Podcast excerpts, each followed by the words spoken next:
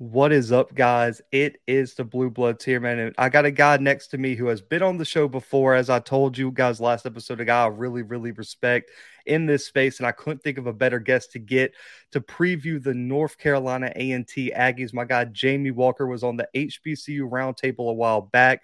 This guy does it all, man. Contributor for the Black College Sports Network, play by play by play social media guy who was all over HBCU Twitter, man. Jamie, I know you got a very, very, very busy schedule right now as the season approaches. So I just appreciate you giving me some of your time and coming on the show. Blue, absolutely. I appreciate you having me. Absolutely, but we got to get into A and T, man. I thought this was a team. I I picked a few teams I thought deserved solo previews, and this is one of them because there's a lot of question marks, a lot of hype around this team. But let's get to last year, man. The A and T is not used to having the season they had last year. Let's just be honest. A losing record is not historically what Aggie fans want to see. So for you, looking at the team last year, what was missing for North Carolina A&T for you, and what did you see happening that led the season to go down the path that it did? Well, I think um, you know, I think for the fan base and for um, just Aggie Nation in general, uh, and, and, then you know, people just followers of the team. I think coming off of, of a canceled season in the COVID year, um, and then getting kind of getting back into the flow of things, I think – that really hampered the team. But along with that, if you just look at the the, the football team itself, um, changing conferences, uh, going from the MEAC um, to the Big South, you know, I'm a firm believer in uh, in having to recruit and get the players for the conference that you're in, uh, and and so going somewhere new, uh, it's not necessarily the norm to just go in there and dominate it from the rip. Uh, so I think you know it, it, was unfair or unfair by by some people to um, to get to just get down on this team because they're changing conferences. You have to consider everything uh, that was factored in. But I, I, guess that's the norm when you've been successful for so long and and you you know you you've set a standard and people expect you to maintain that standard regardless of what goes on. And I, I, think another thing I talked about this on one of the live streams I've had. I was I got to Big South Media Day really early as I was traveling, and I was sitting in a room with a lot of the players before the media was there, and they were just kind of chopping it up, talking. Jacob Roberts was in there, and a few other A and T guys, and they talked about something that I don't think a lot of schools had to deal with. Usually, when a school comes into a conference, they're looked down upon. I don't think Bryant has a big target coming into the Big South this year. I don't think Monmouth has a big target on them coming going into the CAA, etc. But a&T had a giant target in the Big South year one because of their success. The same way I think of, you can look at a Kennesaw State has a giant target going to the ASUN this year because they have a history of winning. Like one of the defensive players from one of the schools, I don't want to put their name out there, but he was talking about how what Jah-Maine Martin said about I'm going to get 2,000 yards rushing really rubbed a lot of defensive guys the wrong way across the conference where they said, okay, you think you're going to – come into our conference and put up two two two thousand on us. They were like, that's not happening. So every game there was a little bit of added motiv- motivation to say this new team who thinks they're going to come in here and beat us and that we aren't to the standard that they're used to playing. We're going to have to show them. And I think Jacob Roberts even talked about the physicality in the trenches really is what's kind of separated you know the previous you know tenure in the MEAC to the Big South, which I don't think there's a huge gap in in terms of talent between the conferences. But he just said it was a a change of pace, and I think A and T playing with the target year one is something that I don't think they were ready for. And I don't think a lot of fans really realize that those teams and those teams in the Big South were really really gunning for A and T and looking at them as someone that they were going to have to prove wrong. I think you're absolutely right. I, I think especially when you consider the the success of A and T uh, beating, you know, um, out of conference. You know, their out of conference schedule was always pretty good, and they would beat some of those teams. They had beaten the Charleston Southerns, the Kent States, um, the East Carolinas. So, you know, the Big South is is still of the same region, and so yeah. they've noticed that too. And, and so you know, coming in with, with the brashness uh, of an A and T, and I can speak to that, you know, that Aggie arrogance to a degree, but it, but it's, you know, it's, it's, you know, it's merited when it comes to the success, but you can't come into um, a conference like the Big South, uh, you know, bragging and not expect them to punch back. Um, but we'll see what happens this year as, you know, year two in this conference, last year in this conference. And and I think uh, you'll see some different things this year because I think they they know the expectations. You get a full spring. Um, you're not coming off COVID, and I think you know the you, you know the everything's off. You know the handcuffs are off. Here, let's go. Let's go play ball. And one thing I wanted to ask about before we move on to the quarterback position is one of the position groups that Sam Washington was very, very vocal when I spoke to him at Big South Media Day was the secondary. He he pretty much went as far to say that that was their biggest weakness in terms of a team and that they could not stop good passing teams from moving the football through the air. For you, did you kind of get that same? Did you have that same feeling about the defense? Is that the secondary really just didn't have the guys to go out there and play? And this offseason, do you feel like A&T's reloaded that secondary going into 2022? Absolutely. I think um, both in scheme and in, in personnel. They had a lot of injured personnel last year uh, that affected the passing game. I think also when you're talking about conference foes, um, the passing games itself was a little bit different. The MEAC style of play um, was not that high wire act that you saw. It was, you know, balanced attacks. Uh, if you just go down the line with the South Carolina states, the Morgan states, you know, it's it, it's you know ground and pound. So I think the secondary for A&T this year uh, will be much better. You got Karan Prunty that's coming back, um, Amir McNeil. You have a couple other um, um, you know stalwarts that'll go out there and definitely be part of that. But along with that, a new secondaries coach in Jason Macronos. Um, uh, and I hope I'm pronouncing it correctly, but yeah. you know, he's hit the ground running as far as his recruiting and just the standard that he's setting. You see him all over social media, and really, I think he gives a breath of fresh air.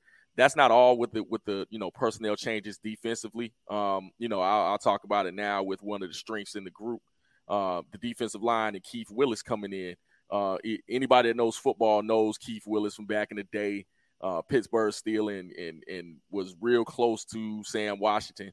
Uh, Coach Washington really preached discipline uh, as really one of the major downfalls with the team overall. And I think defensively, you'll see a lot more disciplined unit this year, especially in the secondary where they gave up a lot of big plays. You're talking about a defense who who perennially was in the ten, you know, you know, in the tens, fifteens, twenties. Um, dropped, uh, not horribly, but but was not that same standard. I think they were in the 30s, uh, uh 39 this year, if I'm not mistaken, um, in defense. But that's not the standard that that Blue Death defense um, has set for so many years. So I think the secondary, um, along with his defensive line, the linebackers, um, should be much improved this year and give A and T really a leg up going into conference play. And I, I, I, think I echo that. And he and even Coach Washington was saying that they he feels like they brought in more depth too, where they could have a rotation, play more guys in that secondary. And I think it, with the exit of Kennesaw, especially, you're going to see a lot more pass heavy. You know, I would say play in that in the Big South Conference because I think outside of Kennesaw, everyone really spread the ball out to the best of their ability and all had pretty good quarterbacks to do it especially a team like Charleston Southern, they can throw the football now. And so I think with Kennesaw's departure, I think that building up that secondary was very important. But the quarterback position is one of every time I talk to a North Carolina A&T fan, media, anything, the development of Jalen Fowler always seems to come up. For you, what did you see from him last year that was promising? And what are some things that you want to see Fowler do better going into 2022? Well, size, size, and arm strength um, are are some of the pluses when it comes to Jalen Fowler. You have to understand that that in the last few years, the line of quarterbacks that they did have um, was was really versatile. You're talking about a few years ago with Lamar Raynard, you know, perennial winner, you know, three four year starter, uh, winning celebration bowls and really leading their offense. And then you turn the reins over to Kylil Carter in the last full season. They had you know a different kind of quarterback, five ten, you know kind of a, a, fullback mode. You know, he he you would always get um, the laughs from people, but would come in and be able to run that offense as well, that Chris Barnett offense. And so Jalen Fowler, you know, again coming off the COVID year, stepping into that spot being brand new, it was new for him. He had to have you know growing pains, and so you saw some bright spots um, in his ability to be able to lead the offense. Um, you know, be able to run the ball. I think they averaged about 189 yards passing uh, the the running game fell off, so he it was on his shoulders a little bit more um, than maybe he was accustomed to. So I think, um, again, if he can just go through his progressions, be able to take what a defense gives him and not, you know, not turn the ball over, I think he'll be fine. He's a, you know, he's a quality signal caller. But I tell you what, you have a battle when it comes to that position. I don't think I've ever seen where the potential or where even a coach has spoken about the potential of four quarterbacks on on a roster potentially getting time. Uh, you're talking about, you know, Fowler up there. Um, of course, you know, being in the in the catbird seat right now, I think it's his job to lose. But mm-hmm. again, you have, you know, um, you have a kid that was highly touted last year in Zach Yeager that, you know, eh, you know, out of Minnesota, who had some time last year and really showed flashes as well, uh, who was more than capable of leading this offense. So I think when you when you have people pushing them, you have the freshman Eli Brickhandler, who who you know during the spring game absolutely could spin it uh, in his limited time. Of course, true freshman, not really having a lot of experience on the collegiate level. But again, you saw the potential. And then Austin Hooker, if those familiar with the Hooker last name, you know, look no further than the University of Tennessee, and of course his father being an A and T, um, you know, star as well, but has the potential as well. He's a redshirt freshman, so you're talking about some young quarterbacks that really see, um, you know, for lack of a better term, um, a hole being left open for the potential of getting some time if you know someone stumbles. I think you know the rest of the team is, is kind of set in motion and really could be successful all they need is someone to be able to lead this offense. Yeah, and I'm glad that you mentioned that because that's something I, I, was doing some research for this episode, and I think a lot of people, including myself, overlooked at times last year. Is when you look at the success of previous quarterbacks at A and T, they always seem to have a run game to fall back on, especially when you look back at 2019. I mean, it was Jah-Maine Martin. I mean, really like what he could do on the ground opened up so much for the quarterback spot, and I think when you saw the run game emerge, like I think the central game was great because I think you guys rushed for like almost 200 yards that game, and it really opened up things for Fowler. And that was one of his best games of the year. He went out there and played, and you guys dominated Central in that game. But you saw some other games where the run game couldn't get going, like the Kennesaw game, which they had a great defense last year, but the offense never caught its rhythm. And it really put a good defense in a lot of bad situations, I think, if you want to extend it to that too. But I think as long as an, a running back emerges, the offensive line's there. Let me say this I love the offensive line for A&T coming, well, at least coming into the year. I think Corian Sharp and Tariq Stewart were two of our all Big South selections on the line for at least our publication.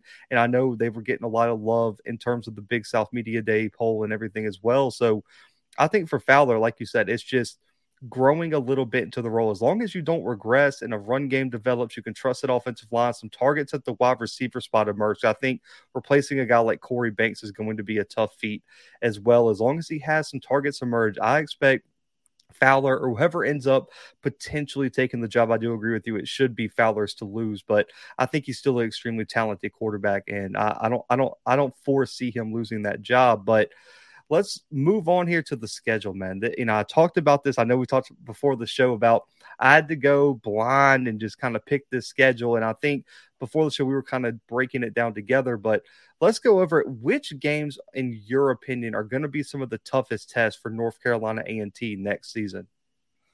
Well, quite frankly, um, uh, both of uh, the North Carolina Central game. I, I think when you're talking about rivalries, anything can happen. Uh, it's not like I, I, know, you know, my Aggies have dominated for the last few years, um, you know, just pounding Central. But I think Central has a better team. Uh, they also have North Carolina A&T's old defensive coordinator. So, you know, we'll see how that um, that develops for Central because I think defensively, them being able to stop the run is is the key to them winning the game. Quite honestly, but I think this year, and you kind of alluded to it, uh, the offensive line for North Carolina A&T is right there. Um, it is, you know, if you looked at, at, at a Chris Barnett system, it's predicated upon being able to run the football. And if if Central can't stop the run, it'll still be a long day for the Eagles. But but South Carolina State has all the confidence in the world uh, as well.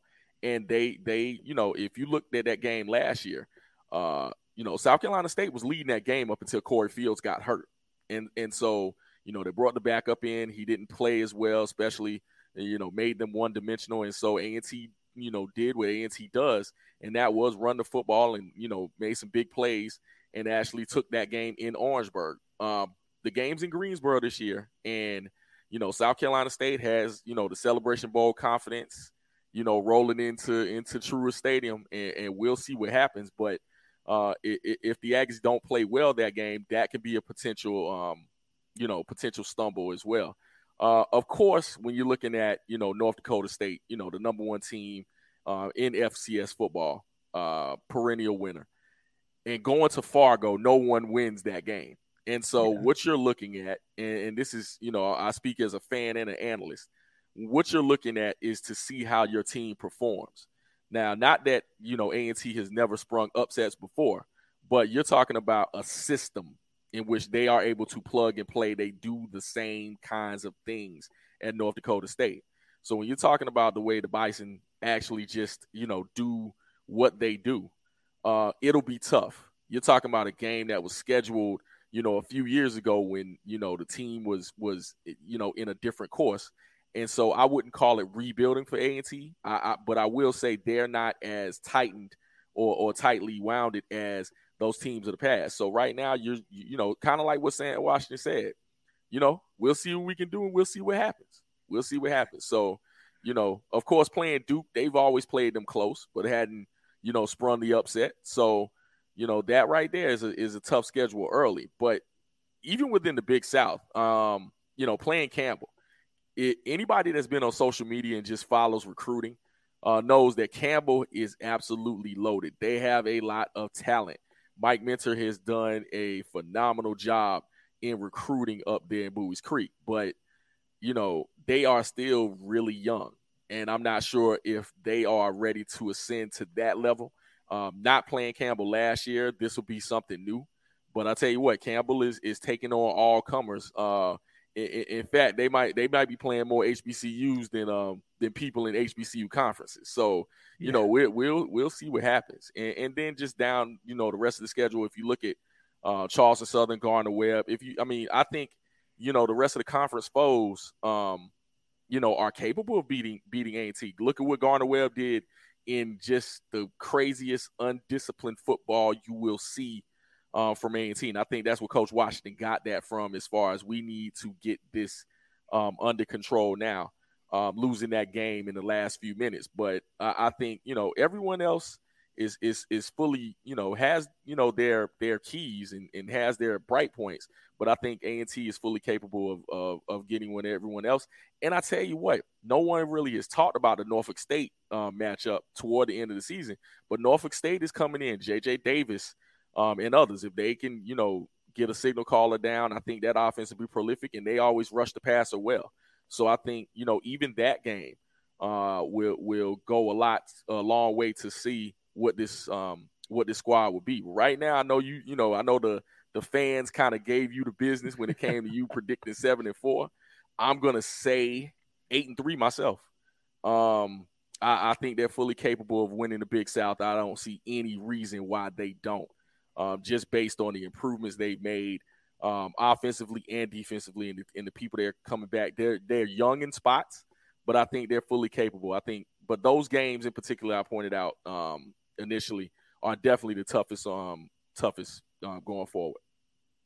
Yeah, I mean, I I, th- I think I echo everything you just said too. I think a team that a lot of people probably overlooking just because they don't know much about them because their first year in the Big South is Bryant too, man. They got yeah.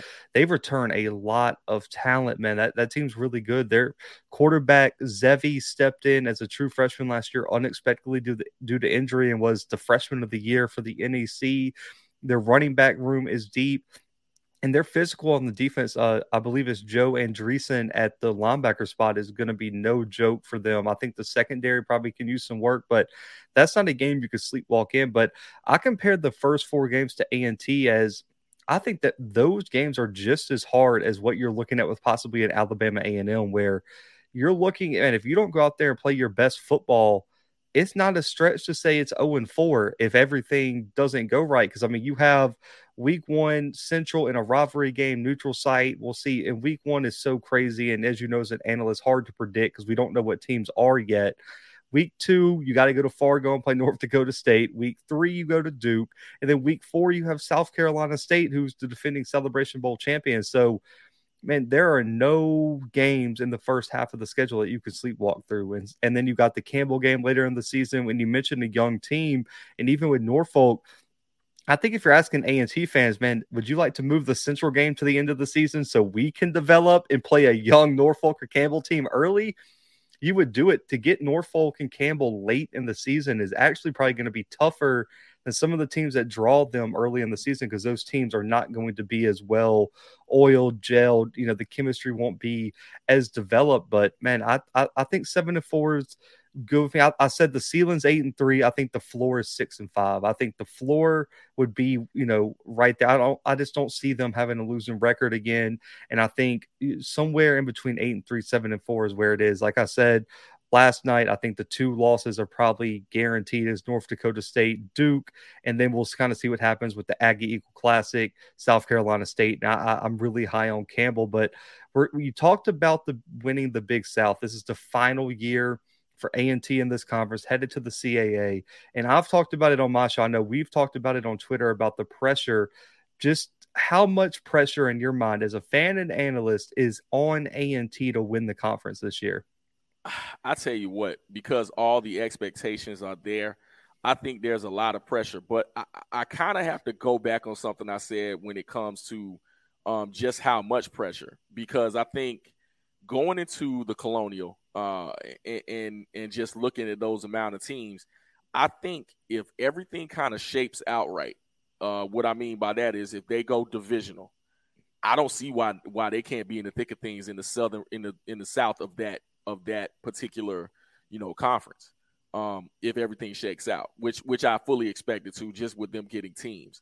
Uh, so I think they'll be be competitive, but I think it would say a lot that you won this conference with the expectations um, in the Big South because there is no one that you that you can't beat within um, that conference. It's not this huge juggernaut. Um, you know, you don't have you know Kennesaw State anymore, and, and even last year with with basically, you know, you know Murphy's Law happening. You know, everything that does you know go bad did uh, last year you still were competitive.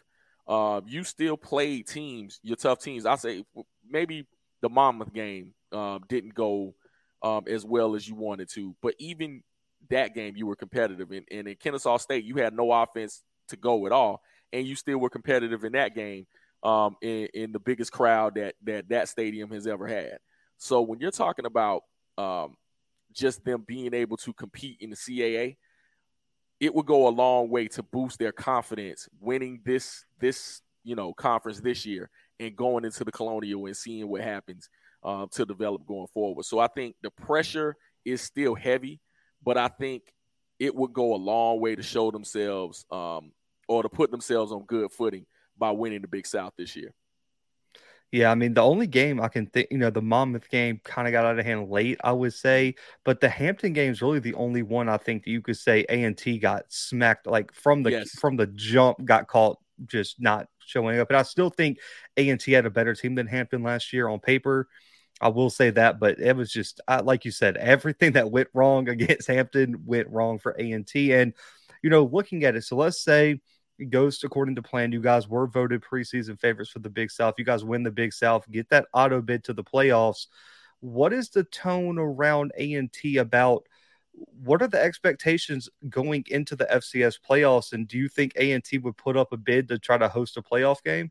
Ooh, good question. Um, I think they absolutely would. Um, just because of of this being the goal. Uh, I, I think when you're talking about, and, and this is just speaking um, you know, analyzing the move to both the Big South um, and then subsequently the CAA is that you wanted to get in these playoffs. It wasn't, you know, within your strategic plan, there were some other things that you wanted, you know, to do. But when it comes to just purely a football standpoint, you wanted to make deep runs in the playoffs and get in there and compete for championships. And so, yeah, I think they would um, absolutely, you know, you know, try to host a game, which would be phenomenal. Um, you know, for for what they you know have done and the and kind of the flack they've taken from me, you know, me especially just because you know I, I, grew up within those confines, being in the MEAC conference, and I still respect that conference very heavily. But I understood the move, um, and understand what they're trying to do. So yeah, absolutely. I think you know making a run to try to host a game would be would be phenomenal for uh, East Greensboro. And b- before we move on to talking about some players to watch, what would a win mean in the playoffs? Like, what would a first or potentially a second round win mean for the program and, and the fan base surrounding North Carolina A&T? And just we can expand it to HBCU football as a whole because we understand the perception, you know, in FCS circles about HBCUs in the playoffs. What would a win for A&T really do for that narrative and the perception around the program? It would be huge uh, because I think it would solidify the move being made um, in certain senses.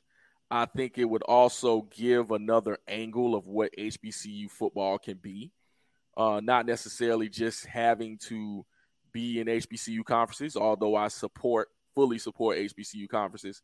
I think, um, you know, dual domination in, in, in certain senses is a good thing.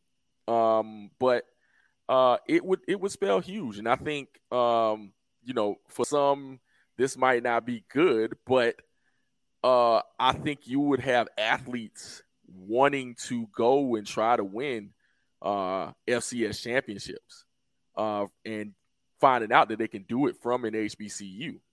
And so I think that would spell huge. Uh, I think, you know, of course, you had Florida A&M from the SWAC uh, go to the playoffs last year. And I think, you know, you know, they didn't put their, you know, I, I, would, I know they would say they didn't, you know, have their best effort against Southeast Louisiana, but, you know, I think that was a feeling of, of wanting or saying you're in the dance, uh, we want to compete. And so I think athletes want to compete. And if that is the level that you're playing everyone and you feel you want to go after the big prize, then, you know, A&T winning a couple of uh, playoff games would, would spell huge to say we can compete amongst everyone. Yeah, I don't think that's a stretch to say. I think we had what the FAMU tight end came out on Twitter and he caused yes, a whole stir talking about he would rather play. Now, I mean, I think we both agree. We and you have talked about it. If you're a school and you're a business and financially, playoffs don't make sense if you have an opportunity to go play for the Celebration Bowl. But if you're an athlete, it's hard to tell an athlete to think of it financially because he's not getting that money.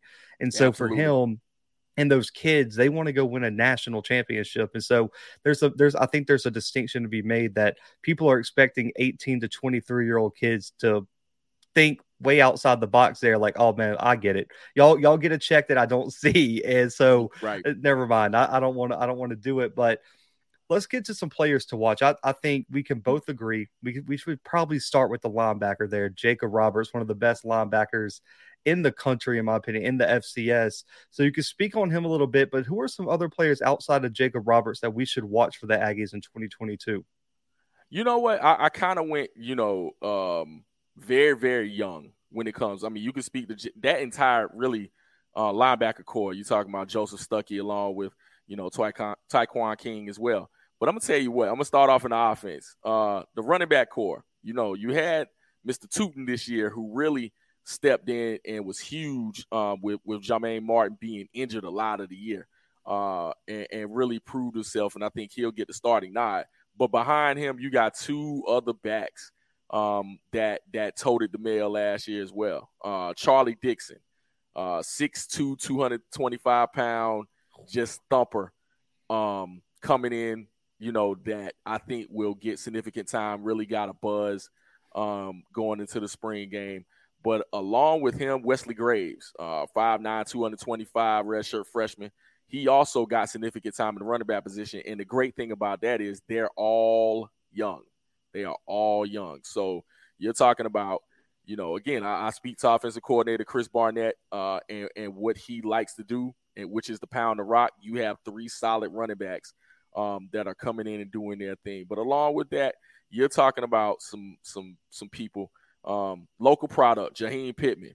uh, 6'3", 295, true freshman um, that is coming in and and really adding depth to a spot that probably is not as deep as A&T would like him in the defensive tackle positions. Uh, you got a couple um, that that are there that have some experience, but I think you'll see Pittman with some with some significant time. So just a few names. Um, you know, you you you know, I already mentioned Karan Prunty, who's coming from Kansas. You know, got that time. You know, uh, when you're talking about you know the wide receiver position, Jamison Warren. You're talking about Zach Leslie, who's been there, seen it all, done it all. Uh, yeah. But here's a name: Jakari Caldwell is another name. Um, you you just seen a great deal of size. You know, there are some small wide receivers here. You're talking about a, a core um, along with um, uh, Burkhalter, uh, 6'4", 195 pounders. And they go along with the mode of what's going on being, uh, you know, you had some breakaway, you know, breakaway um, receivers, but along with that, uh, you have a lot of possession receivers.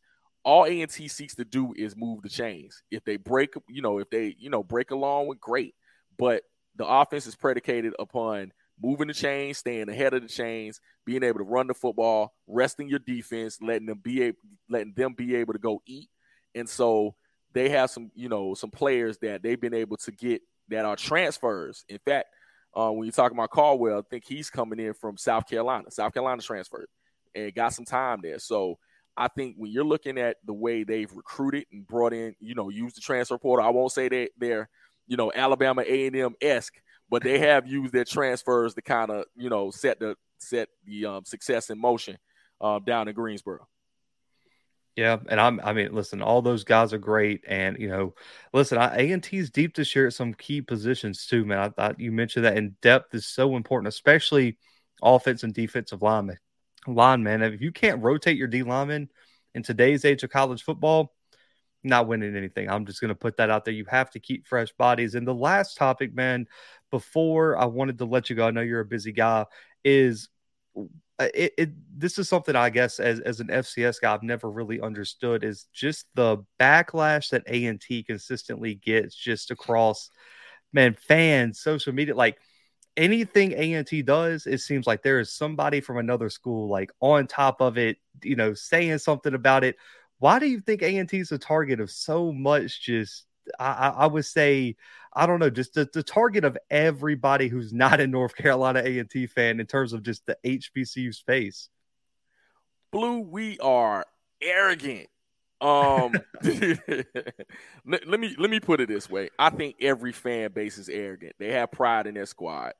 Uh, we're the largest HBCU, uh, public HBCU, you know, there is, and so we're almost at fourteen thousand, you know, you know, students we've been successful over the last 10 years, especially. I think with that, that Aggie pride that we speak of is is boisterous, and some people don't like that. And that's fine. Um, you know, I, I get it. Um, but I, I think the moves that we've made uh, as a school, I don't mind the questions. I don't even mind the criticism in in you know, and the the the you know analysis when it comes to what what you're going to be.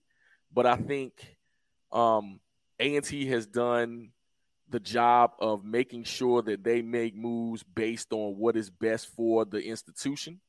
And I think some people are intimidated by that.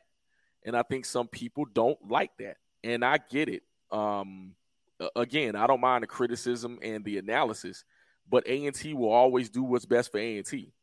Uh, also, we don't mind mixing it up with other folks as well when it comes to we are still in HBCU.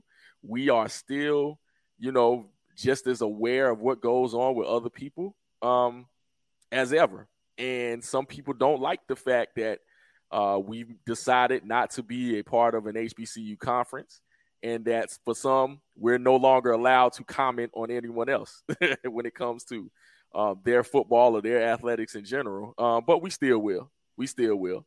And like I said, some people have you know more diplomatic approaches than others. Um, because I'm an analyst, I will always you know cut it right down the middle.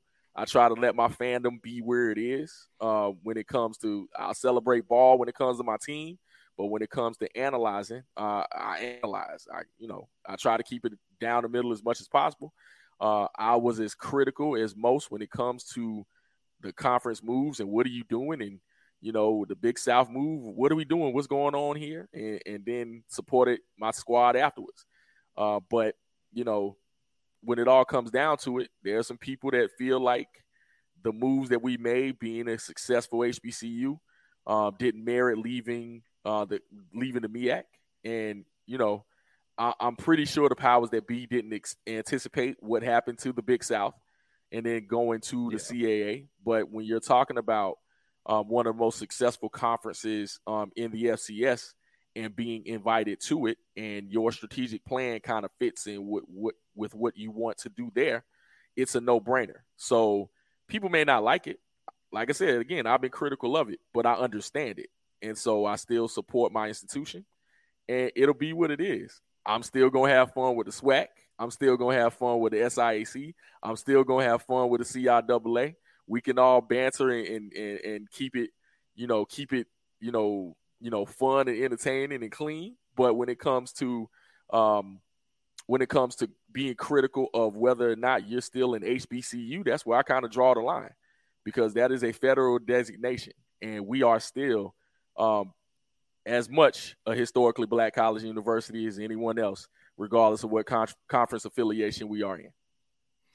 I mean, hey, I agree. That was my biggest thing, man. Like that's that's something I guess as an outsider, I guess you would call me, or uh, you know, whatever. I, have never understood because when when when people when people jumped on Jackson State for the FBS talk, everyone mm-hmm. was like, "Oh, you're a hater if you don't support it." But then A and T is like, "Listen, we, we, got a different map. We, we, got a different loading dock in this in this game or whatever. We're gonna go off this way." Everyone was like, "You can't do that. You gotta you gotta follow this blueprint." I'm like, everyone's got their own path, and at, at the end of the day, everyone's trying to get. That really and truly at the end of the day, and so never really understood the criticism for trying to take their own path per se. And people can criticize the Big South move all they want. In my opinion, when you look at where A and T ended up, man, like I mean, you can't. I don't know if you can, like you said, hate the move necessarily. Like yes, the listen, and this goes for everyone. No AD in the country, from Alabama to North Dakota State to Jackson State to A and T to FAMU to down to the D two level thought that uh, the COVID time would bring a, bring about so much conference free alignment, and that we would see the ASUN and WAC snatch teams, OVC and this conference merge. The Southland is dead, and now it's back to eight teams. And I, I don't think anyone foresaw that coming, and especially the move by James Madison, Sam Houston State, and Jacksonville State really kind of came out of nowhere and caught a lot of people off guard. And we still have teams who are flirting with the next level, and so. I, I, in my opinion, real hard to blame A&T for that. But like you said, everyone's kind of got a different perception. And man, before we get out of here, put do you feel like A&T is on the right path to make the ultimate move? Because I feel like you've been vocal, I've been vocal that the ultimate goal is FBS. Are they on the right path? And how, you know, when do you foresee them really trying to make that jump to the next level? I think when you're talking about budgets and talking about raising the kind of money you need to be competitive, I think that is still a five to 10 year move. Um, but I think with the changes coming up in um, what football is going to be, what college football is going to be in the next few years, I can't say for sure what it'll be because I think yeah. we we're we're in such unknown territory right now when it comes to football because you know I'm not sure exactly when it settles out. You kind of commented, you know, even you know, eh, talking about no one could have seen COVID coming and the arms race that it became. Um, I know, you know, Dr. Uh, Kenyatta Cavill, uh, and I got the term from him, the conference churning um, term. And it does happen ever so often, but I don't. But at this rate and at this magnitude, I don't think you know no one has seen. So I'm not sure exactly where you're talking about as far as timetables, but I think that is eventually the goal. I think based on everything that's happening with the school, with the um, with with and, and, I'm just talking about not just the athletic dynamic, but just everything that's going on. This school is is is you know growing leaps and bounds. Um, they're getting the support from the state that they need. They're getting research dollars. It wouldn't surprise me um, that they go FBS uh, one day, but I don't think they're in a hurry. I think they want to grow this thing organically um, and get into the right situation. And so I think that they, you know, they definitely could, along with the other, you know, with some other schools within the footprint of of the southeast. And if that can happen, if you can have a group be able to do that at one time, you know, the, they're definitely one of the schools in consideration just based on who they are and where they're located. But I think dominating FCS um, is that number one goal. Not even dominating, just just navigating and being successful at it. Um, I think is the number one goal. But I, I don't see why they can't. And you know, we throw around the FBS label. We don't know what FBS is going to be in a, in, in a yeah. few years. So we'll see. That's that's a hundred percent fact. I know there's been some talk around Jacksonville State and Sam Houston that they're having some second thoughts about moving up right now because I mean, I don't know about you. I don't have much confidence in the CUSA in terms of overall standing if things kind of hit the fan with the Power Five leaving and you know, I talked with Sam Herder about some of that, but man, the the question marks are more than the than the knowns right now in terms of FC, FBS and FCS realignment. But guys, man, th- th- this is our North Carolina A&T preview, man. Jamie, I appreciate you coming on the show, man. 40 minutes of just straight North Carolina A&T talk. I'm sure it's going to be some SWAC fans that are going to have some thoughts, I'm, I'm, assuming, on the show. But listen, man, where can people find you, all the work, all the great work you do? Where, I, I see you got your Twitter bio right there, man. But where can they follow you throughout the season? And what do you have coming down the pipeline as kickoff's only 12 days away? Wow, man. Hey, look, look, first of all, I love the SWAC fans. I love them. Listen, I enjoy the swag SWAC football, and I'm gonna be down there. Please understand, I'm gonna be all over Jackson, Jack, you know Jackson State. I'm gonna be all over A and M. Trust me, I, I I still enjoy it. But um, um, you can find me, of course, on Twitter, Sport Voice JW. Uh, I will be calling some games on ESPN Plus for the SIAC, so you will see me. Um, I think I have four games um, um, that I'll be either doing play by play or color.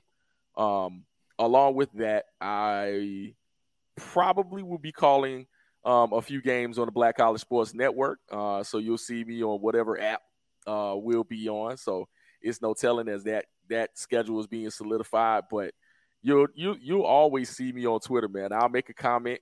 I'll, I'll get in and get out and start a fire and leave.